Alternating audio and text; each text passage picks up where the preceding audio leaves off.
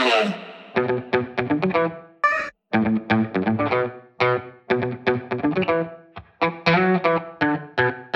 Привет, это подкаст «Раздвиньте ноги». С вами я, меня зовут Оля Крумкач, я врач-акушер-гинеколог и ведущая этого подкаста. Перед тем, как я начну этот эпизод э, официально и основательно, хочу поделиться с вами информацией о том, что уже для заказа и даже в магазинах доступна моя книга, которая вышла буквально недавно. Она называется «Все о ней. Бережная гинекология от первой менструации до постменопаузы». Все ссылки на покупку и там информацию, где можно приобрести книгу, я оставлю в описании этого эпизода. И тут сразу же хочу вам сказать огромное спасибо, потому что я также все еще очень радуюсь и до сих пор получаю все ваши сообщения в телеграм-ботах э, для обратной связи с аудиторией. А если вдруг у вас появились какие-то предложения, возможно, вопросы или какие-то темы, которые вы хотели бы услышать в будущем в подкасте «Раздвиньте ноги», пожалуйста, пишите в телеграм-бот, который называется «Раздвиньте бот». А если вам нужна консультация от меня лично по каким-либо медицинским вопросам, пожалуйста, пишите в телеграм-бот, который называется «Только спросить бот» с нижним подчеркиванием между каждым словом. А сегодняшний эпизод у нас будет посвящен менструальному циклу. В других э, сезонах э, есть э, выпуски на эту тему, в частности, выпуск, который называется «Эти дни», в котором я вместе с Олей Бочаровой рассказываем подробно о том, какие есть нарушения менструального цикла, шутим насчет того, как в детстве называли менструацию там в школе и в университетах, и дополнительно рассказываем о том вообще, почему эта тема считается до сих пор стыдной. Я поняла, что выпуска про регуляцию менструального цикла так и не было. Тема до сих пор животрепещущая, всех очень интересует. Поэтому я я решила сделать отдельный выпуск. И перед тем, как я начну по классике с определения, я хочу еще поделиться с вами следующей информацией. В том числе в описании этого эпизода будет информация про такой бот, который называется Фем Телеграм Бот о женском здоровье. Это такой недельный курс, который состоит из семи уроков. Есть вводный день, потом дальше идет информация про репродуктивную систему, репродуктивное здоровье, про менструальный цикл, про регулярность менструального цикла, про гигиену и информация про медицинское обследование. Каждый день бот отправляет одну статью или урок, который занимает не больше 7 минут в день. Недельный курс позволяет узнать все самое важное о женском здоровье и научиться заботиться о себе и прислушиваться к сигналам своего тела. Я оставлю все ссылки в описании. Во-первых, потому что я считаю, что это очень классная затея. Этот э, телеграм-бот придумали врачи. И там есть очень подробная, доступная информация, что очень классно, потому что такой бот можно, например, подарить своей подруге, а еще лучше тем, кто нас младше. Например, нашим сестрам, дочкам, не знаю, или, может быть, каким-то дочкам ваших друзей. В общем, мне кажется, кажется, что будет полезно и взрослым, но еще полезнее будет подросткам и, допустим, тем, кто только-только подступает к моменту менструации. Потому что помимо того, что есть доступная информация где-то в интернете, то, что рассказываем мы своим детям, очень важно, мне кажется, еще давать что-то на самообучение, а вот Telegram-бот, мне кажется, очень в доступной форме может это показать. Он ненавязчивый, при этом им легко пользоваться. Каждый день небольшое количество информации в доступном формате может быть идеальным вариантом для того, чтобы рассказать ребенку о том, что такое вообще менструация, в чем вообще функция женской вот этой всей репродуктивной истории и, в принципе, привить привычку заботиться о себе и, соответственно, в том числе следить за менструальным циклом. А теперь перейдем к сегодняшней теме, наконец-то. И вот определение менструального цикла. Менструальный цикл – это регулярное, естественное изменение, которое происходит в женской репродуктивной системе, особенно в матке и яичниках, что, в общем-то, позволяет нам забеременеть. При этом во время менструального цикла, да, в частности, это бывает в большинстве циклов за год, то есть из 12 месяцев у нас имеет место 2-3 месяца без овуляции, но вообще в целом в каждом цикле происходит овуляция, то есть выход яйцеклетки из фолликула, из яичника, для того, чтобы дальше там где-то мигрировать от яичника к полости матки, для того, чтобы случилось оплодотворение. Все изменения на фоне менструального цикла и сам менструальный цикл регулируются центральной нервной системой. Следующим уровнем после регуляции именно в головном мозге это является выброс и регуляция количества гормонов половых, которые вырабатываются в организме. И это все нацелено на, на что? Менструальный цикл у нас начинается с менструации. Дальше, собственно, где-то в серединке идет овуляция. И опять мы по кругу возвращаемся к менструации. Что вообще такое сама менструация? У нас нас э, за весь период менструального цикла происходит утолщение, да, и увеличение функционального слоя слизистой оболочки матки. Это как раз-таки великий эндометрий. Для чего? Для того, чтобы при овуляции яйцеклетка могла выйти в полость матки и куда-то прикрепиться, если она будет оплодотворена. Соответственно, если у нас оплодотворение не происходит, нам этот эндометрий вообще ни для чего не нужен. И он начинает отторгаться. Соответственно, пока он отторгается потихонечку, вместе с кровью, потому что сокращаются сосуды, он выходит наружу. Вот это вот и есть как раз менструация. Э, я думаю, что здесь очень важно объяснить, что помимо всего прочего, менструальный цикл – это реально один из базовых показателей репродуктивного здоровья женщины. Поэтому очень важно следить за своими месячными. Вот эти вот все глупые вопросы гинеколога на приеме, когда у вас была последняя менструация, а почему она была, а зачем? Это все очень важно. Поэтому, пожалуйста, я призываю всех пользоваться бумажными календариками, заметками в айфоне, я не знаю, памятью своего партнера или партнерки, ну или приложениями. У нас есть куча приложений для ваших смартфонов, где можно забивать информацию про менструальный цикл. Важно, и, пожалуйста, следите за этим. При этом менструальный цикл, хоть это и такая физиологическая история, абсолютно нормальная для женского организма, он, к сожалению, достаточно такой шаткий, шаткий дружок и реагирует вообще на все наши эмоции, настроение, стресс, сон, колебания веса, какие-то физические перенагрузки, естественно, да, изменения в стиле беременности, родов и так далее. И чаще всего какие-то редкие нарушения цикла на самом деле, вот такие вот редкие, незаметные, не являются серьезной проблемой, а только говорят нам о том, что нужно бережнее относиться к своему организму, щадяще, снижать стресс, хорошо питаться, больше спать, наше любимое. Но частые и стойкие нарушения, да, когда у нас регулярно кровотечение, регулярно не совпадает все с, с нормативами по дням и по длительности, слишком обильные менструации, резкая боль или что угодно, а это я повторю еще попозже, это точно red flag, это сигнал о том, что, вероятно, у нас есть какие-то проблемы со здоровьем, в частности, по гинекологическим вопросикам, и поэтому всегда на это нужно обращать внимание. Поэтому, если вы чувствуете, что ваш цикл нерегулярный, либо вы постоянно сталкиваетесь с какими-то, не знаю, недомоганием, болями, кровотечением или чем угодно, пожалуйста, не тяните, обращайтесь своевременно к врачу.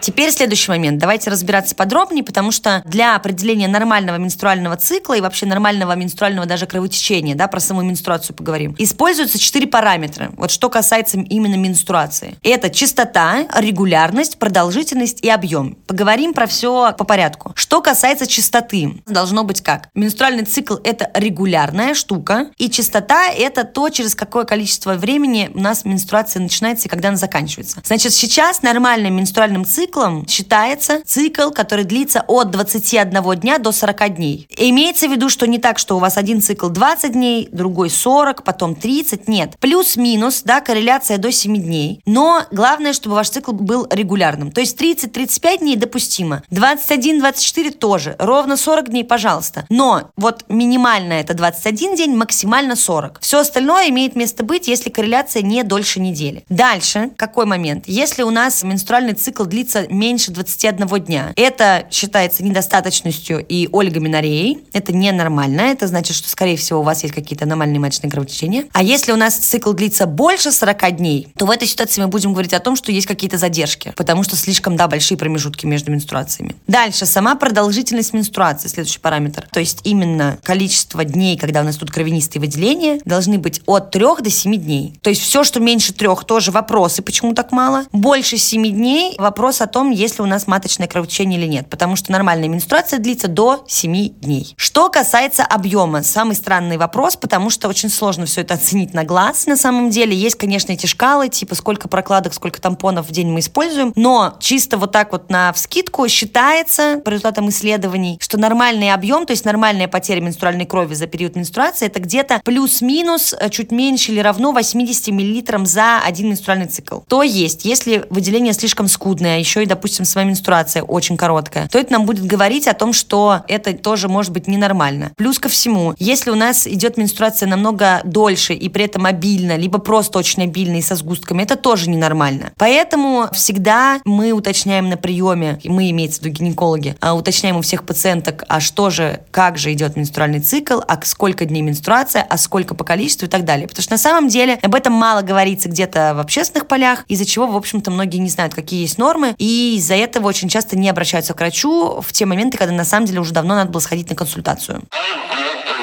Перед тем, как мы перейдем к фазе менструального цикла, хочу остановиться на некоторых отклонениях. Я уже сказала вам о том, что менструация не должна длиться больше 7 дней. Сказала, что менструальный цикл должен быть не короче 21 дня и не длиннее 40 дней. Про обильность обсудили, все обсудили. Вот это вот, что касается кровотечений и нарушений менструального цикла. Если что-то не вписывается в нормы, которые я озвучила, вам стоит обратиться к врачу. Есть еще парочка пунктов, о которых э, надо сказать. Первое – это боль во время менструации. Нормальная это или нет? А, значит, у нас есть такой миф социальный, вообще общественный, общественное достояние, я считаю. У всех подруг, у всех мам, у всех бабушек во время менструации все болело. Значит, это нормально. И у нас считается, что, в принципе, боль это нормально. По факту, с болью во время менструации, а у этого даже есть свое отдельное название, это дисменорея, либо альгодисменорея. Дело такое, что больше половины женщин на самом деле с ней сталкиваются, и у большинства из них на самом деле есть какие-то к этому предрасполагающие факторы, соответственно, с этим можно разбираться. Есть шкала боли, по которой можно отмечать выраженность болевого синдрома, и, соответственно, от этого отталкиваться, насколько все критично. Естественно, что если во время менструации у вас боль такая сильная, что вам это мешает жить, функционировать, то, естественно, это ненормально. Потому что в начале менструации у нас выделяются такие штуки, как простагландины, которые вызывают маточные сокращения для того, чтобы эндометрий отторгся, да, отделился от матки и вышел вместе с менструацией. При этом, если эти простагландины выделяются в большом количестве, они вызывают нерегулярные, да, и такие очень сильные и частые сокращения матки, в результате чего у нас повышается давление в маточных сосудах, происходит их ишемия, да, то есть они плохо кровоснабжаются. Соответственно, на этом фоне выделяются разные там метаболиты, и у нас начинают активизироваться болевые рецепторы. Это то, что происходит условно с точки зрения физиологии. Я уже не говорю про то, что болевой синдром может быть связан во время менструации с эндометриозом, с какими-то кистами, еще с какой-то органической другой патологией.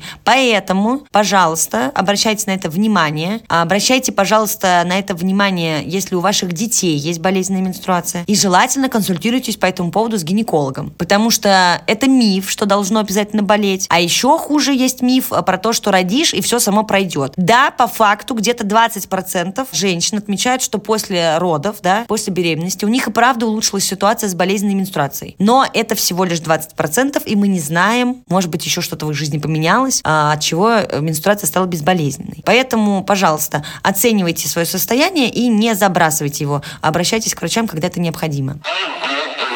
Теперь поподробнее про фазы менструального цикла, потому что их есть несколько штук, и мне важно вам рассказать об этом, потому что есть некоторые изменения и особенности. Так вот, э, учитывая то, что менструальный цикл регулируется каким-то комплексом, на самом деле, гормонов, то есть у нас есть э, центральная нервная система, там есть гипоталамус и гипофиз, они такая вот система боссов, генеральные директоры всей этой истории регуляции менструального цикла, они дают как бы, да, сигнал к тому, чтобы у нас выбрасывались гормоны, и дальше они начали воздействовать на органы репродуктивной системы. Основные гормоны, которые в этом процессе участвуют, это лютеинизирующий гормон, возможно, вы его слышали под кодовым названием ЛГ, фолликулостимулирующий гормон, это ФСГ, и такие женские половые гормоны, как эстроген и прогестерон. Сам же менструальный цикл состоит у нас из трех фаз. Это первая фаза фолликулярная, да, то есть до овуляции. Потом есть овуляторная фаза, то есть сама овуляция, когда у нас выходит яйцеклетка из фолликула. И лютеиновая фаза, вторая фаза цикла, это то, что происходит после овуляции. При этом сам менструальный цикл начинается с менструального кровотечения, который, в общем-то, и определяет первый день менструального цикла, первый день фолликулярной фазы. В начале этой фолликулярной фазы наблюдается низкий уровень эстрогена и прогестерона, в результате чего верхний слой вот этого толщенного эндометрия распадается и отторгается. То есть он буквально некротизируется и умирает, и становится чужеродным для организма, поэтому его матка пытается вытолкнуть условно наружу. Поэтому начинается менструальное кровотечение. Примерно в это же время незначительно увеличивается увеличивается уровень фолликулостимулирующего гормона, и поэтому он стимулирует развитие нескольких фолликулов яичники. Напомню, что фолликулы – это такие пузырики с жидкостью, внутри которых находится яйцеклетка. В каждом фолликуле одна яйцеклетка. И всегда есть один фолликул, который увеличивается максимально в своих размерах, это где-то там до 10 миллиметров. Ну и, соответственно, он будет овулировать в будущем. Далее, в это же время, по мере уменьшения уровня того же фолликулостимулирующего гормона, продолжает развиваться доминантный фолликул. Именно он вырабатывает гормон гормон эстроген, и, в принципе, дальше эстроген начинает медленно повышаться, но стабильно при этом. После чего мы подходим к овуляторной фазе, то есть к самой овуляции. Здесь у нас происходит э, значительный выброс лютeinизирующего и также фолликулостимулирующего гормона, и именно вот этот ЛГ, лютeinизирующий гормон, стимулирует именно выход яйцеклетки, то есть саму овуляцию, которая обычно происходит где-то через 16-32 часа после того, как начинается, в принципе, выработка этого гормона. На момент выброса уровень эстрогена при этом уменьшается,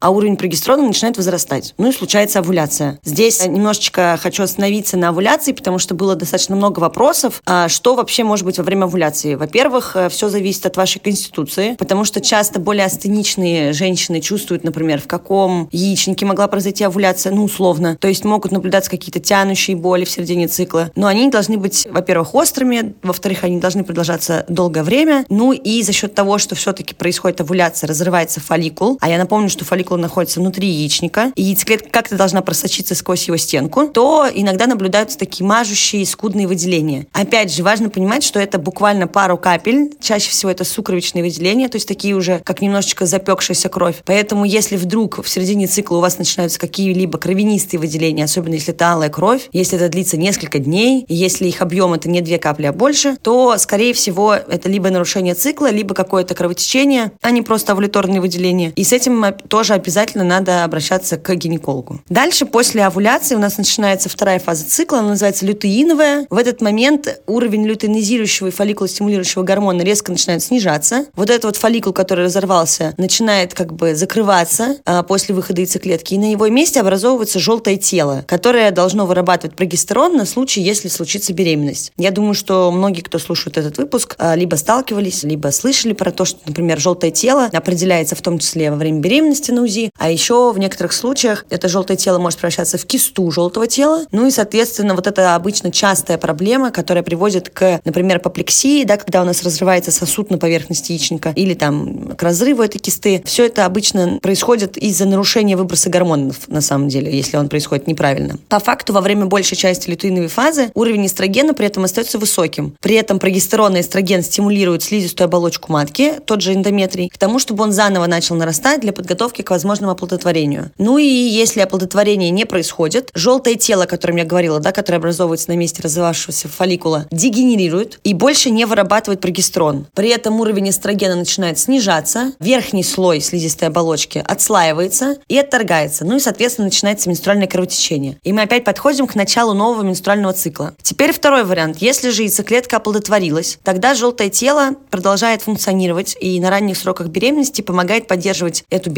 за счет выработки прогестерона. В принципе, это основные фазы, больше здесь ничего не придумаешь. Я надеюсь, что плюс-минус было понятно. Но суть заключается в том, что во время менструального цикла у нас пикируют по-разному в разное время гормоны, которые я уже перечисляла, да, это прогестерон, эстроген, лютeinизирующий гормон и фолликулостимулирующий. И за счет вот этих их изменений можно даже посмотреть, кому будет интересно, график, насколько сильно меняется гормональный фон во время менструального цикла. Вот за счет всего этого у нас и запускаются разные процессы. От менструации да, до овуляции. Дальше получается, что у нас происходит дегенерация фолликула и яйцеклетка умирает. И, соответственно, в случае, если не происходит оплодотворение, мы снова подходим к менструации.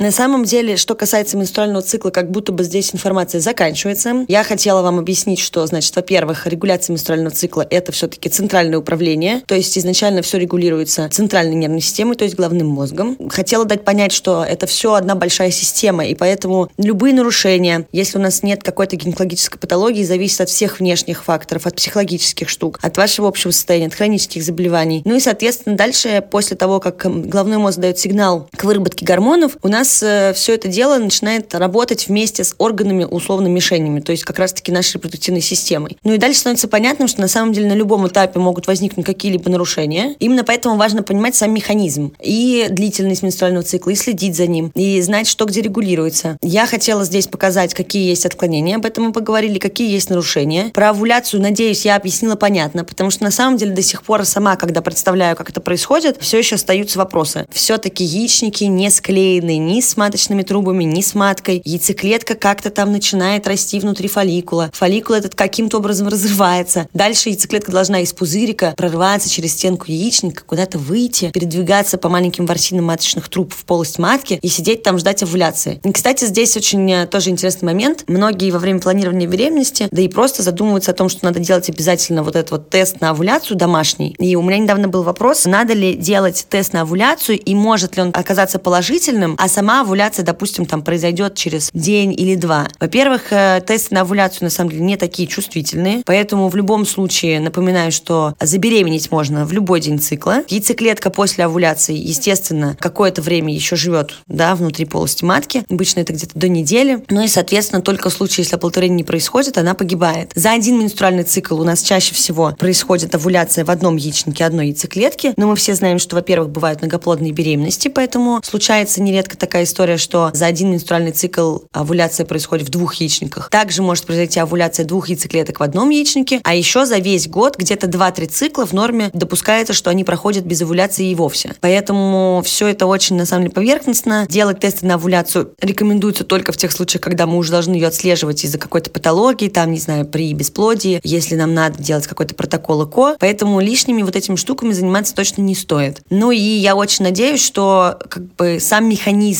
стал чуть понятней. Хотя я вам скажу, что, честно говоря, даже на этапе университета приходилось по 10 раз перечитывать главу регуляции менструального цикла, потому что, когда начинаешь это объяснять более подробно, ну, это очень сложно сочиненная система. Еще я не очень люблю графики, поэтому было достаточно сложно. Но в итоге надо понимать просто, какие есть фазы, что когда происходит, чтобы вы могли следить за своим организмом. И что это очень важно, следить, в норме у вас все или нет. Ну и опять же напомню, для тех, кто хочет закрепить материал, во-первых, всегда смотрите, есть другие выпуски в подкасте. А еще, если кому-то будет интересно, оставляю в описании профиля ссылку на фембот, в котором подробно расписывается в течение 7 дней вся, в принципе, физиология, подробно рассказывается, и самое главное, что доступным языком, что это можно показать и подросткам, и почитать самостоятельно. На этом все. Это был подкаст «Раздвиньте ноги». С вами была я. Меня зовут Оля Крумкач. Я врач-акушер-гинеколог и ведущая этого подкаста. Я надеюсь, вы дослушали выпуск до конца. Буду очень рада, если вы будете оставлять свои оценки и писать комментарии. Слушайте, пожалуйста, подкаст «Раздвиньте ноги» на всех площадках, на которых вы обычно слушаете подкасты. Ну и до следующего эпизода.